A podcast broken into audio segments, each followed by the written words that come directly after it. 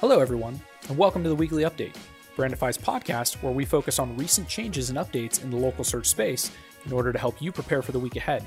I'm Dustin Hayes, Director of Marketing at Brandify, and I'm joined by my co host, Damian Rollison, Brandify's VP of Market Developments and Strategic Partnerships. Thanks for joining us today. Now let's jump into your weekly update. Our first item for this week, Google has announced that the rollout of the page experience algorithm update has completed. Finally, this was a slow rollout which began in mid June and ended uh, towards the end of September uh, with the official announcement just a few days ago that it was finally done. The rollout includes both Google Search and Top Stories. The Google News app, Google says, will also be affected by the change with an update expected to be complete toward the end of this week. Google has sent a notice to news publishers saying that it will no longer source article content from RSS feeds and will begin to mix AMP and non AMP pages in news results. As a reminder, the page experience update is not just about core web vitals, which we've talked about a lot in recent weeks. Though core web vitals is the new part, the page experience metric has been around for a while are already uh, measuring mobile friendliness as well as checking for what Google calls intrusive interstitials, which are pop ups, overlays, and other kinds of page components that block users from seeing the main content of the page when they first visit, which Google believes leads to a poor user experience. So, all of these factors taken together are now an important ranking metric made even more significant by the emphasis of the Core Web Vitals standards on several new and very specific aspects of user experience during page load. SEOs will definitely need to pay close attention to these factors in order to remain competitive. A recent article from Facebook VP Dan Levy outlines recent product innovations geared towards helping businesses create personalized experiences for consumers. Levy cites four themes privacy, discovery, commerce, and efficiency. On the privacy front, Facebook is eager to demonstrate it can still deliver personalized advertising while implementing technologies that minimize the need to access users' personal information. As for discovery, Facebook is adding tools to the news feed where people can browse content from related businesses under topic headings like beauty and fitness, as well as helping users build communities to support businesses that align with their values. Already, 3.5 million users have joined Facebook groups supporting Black owned businesses. Commerce is changing, with one in three consumers saying they will spend less time in stores even after the pandemic lifts. At the same time, three fourths of consumers say they get shopping ideas from Facebook, Instagram, Messenger, or WhatsApp. Facebook envisions these platforms growing to become personalized engines for commerce. Finally, Facebook is launching tools within its business suite to help businesses develop content and consolidate messaging across platforms. Levy notes that 200 million businesses engage with consumers on Facebook and Instagram using organic tools like Facebook Pages, whereas 10 million pay to advertise. Next, we have an article from George Nguyen at Search Engine Land about how Google and Yelp fight fake reviews and other violations of their policies. Both Google and Yelp make use of automated systems that are backed up by human moderators, but their approaches are slightly different. Google places heavy emphasis on machine learning, using, according to the company, quote, hundreds of cues to detect abusive behavior, such as a shift of review patterns on a business and implausible behavior patterns by reviewers, unquote. Google also uses machine learning to prevent fake Google My Business profiles from being created. These processes are complemented by thousands of human moderators who fill in where the algorithm falls short.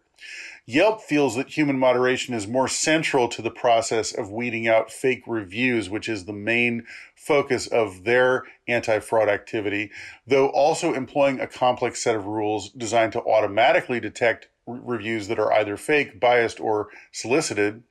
Uh, the company says that a real human reviews the issue every single time. Yelp's human moderators also validate new businesses when they sign up for the platform, and they occasionally decide to post consumer alerts on business profiles when businesses are subject to political attacks or when they are suspected of paying for or otherwise garnering fake reviews. Yelp may also issue search ranking penalties for businesses that violate its policies, which uh, Google has never confirmed that they do. Yelp bans businesses from advertising when they violate policies such as paying for reviews, which Google does not do. Most commentators agree that Google's attempts to fight fake reviews and listings has had limited success in the face of massive amounts of fraudulent content on the platform. Whereas Yelp, with its focus on high quality reviews over all else, seems to have had a better success rate in that area, though many legitimate views, reviews may also be caught in its filters and sent to the not recommended category. And bridging from that last item, our own client success team has reported an unusually high volume over the past two to three weeks of Google alerts to GMB owners and managers for issues like duplicate listings and removal of reviews that violate policy guidelines. Because our individual emails are associated with our Google My Business account, we've been seeing this volume spike ourselves, with dozens of alerts flooding the inbox each day. In the past, it was common among our enterprise clients to see a large number of user requests for access to specific business listings. Uh, due to the change a couple years back where users could attempt to claim already claimed listings. What's new is the other types of alerts. The good news is that they mostly appear to be legitimate and well founded. We've seen review removal alerts for reviews, for example, with racist comments in them, as well as reviews for other kinds of offensive language, and others that seemed irrelevant to the business. Google appears to be turning up the dial on its automated detection system, and the results look positive at this point. They also seem to be cleaning up some of the very long standing dead weight. In my personal account, uh, I had an alert the other day that an unverified listing I'd had sitting untouched in GMB for the last 12 years was going to be deleted if no other action was taken. Next, we have a piece on Search Engine Journal by Chandal Nolasco da Silva from Mako FinTech. This is all about Google's various star ratings. So, there are many different kinds of star ratings that appear in different Google properties and interfaces. We are, of course, familiar with the five point scale of uh, star ratings for businesses in local search results, but you can also see stars alongside standard search results in ads, in recipe cards, and other kinds of rich results, in listings in the App Store and other places. In local search, uh, rating and review count are acknowledged by Google to be ranking factors, whereas in general search, ratings are not a ranking factor, according to statements by Google's John Mueller. Still, ratings in all of these places can help drive conversion, regardless of whether they have a ranking impact. Star ratings appear in search engine results when they are tagged using schema markup, but this doesn't work anymore for reviews of your own business on your website. Star ratings that appear in paid search ads are called seller ratings, and these are aggregated by Google from trusted third party sites. Rich results like recipe carousels get their stars through schema markup, just like other websites. The same is true for third party review sites like Trustpilot and Capterra. App Store ratings, of course, come from users and are aggregated and displayed in each App Store listing, just like local business reviews. And like website based ratings, App Store ratings can appear in search engine results. And last up, a guest post on Think with Google by Susie Walker of Cannes Lions makes a case that marketers need to embrace the concept of localism, a consumer preference for brands and businesses located geographically nearby that engage the specific needs and behaviors of local communities and tap into location specific culture.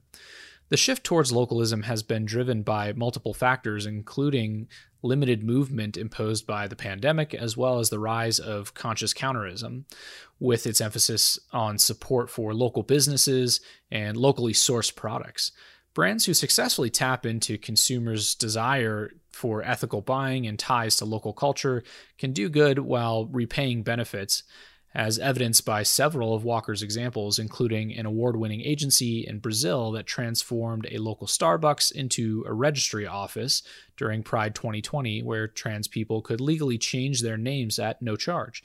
And a Nike campaign, also based in Brazil, that connects with local graffiti artists and made use of the geolocation technology, winning an increase of 32% in local sales. That's a wrap on this week's updates. Thanks for tuning in. Be sure to check us out on brandify.com and the Brandify blog, where you can find more information about the topics we've covered here today. You can also subscribe to the weekly update on your favorite podcast service so you never miss an episode. I'm Dustin Hayes, along with Damian Rollison, and we'll see you next time on the Weekly Update.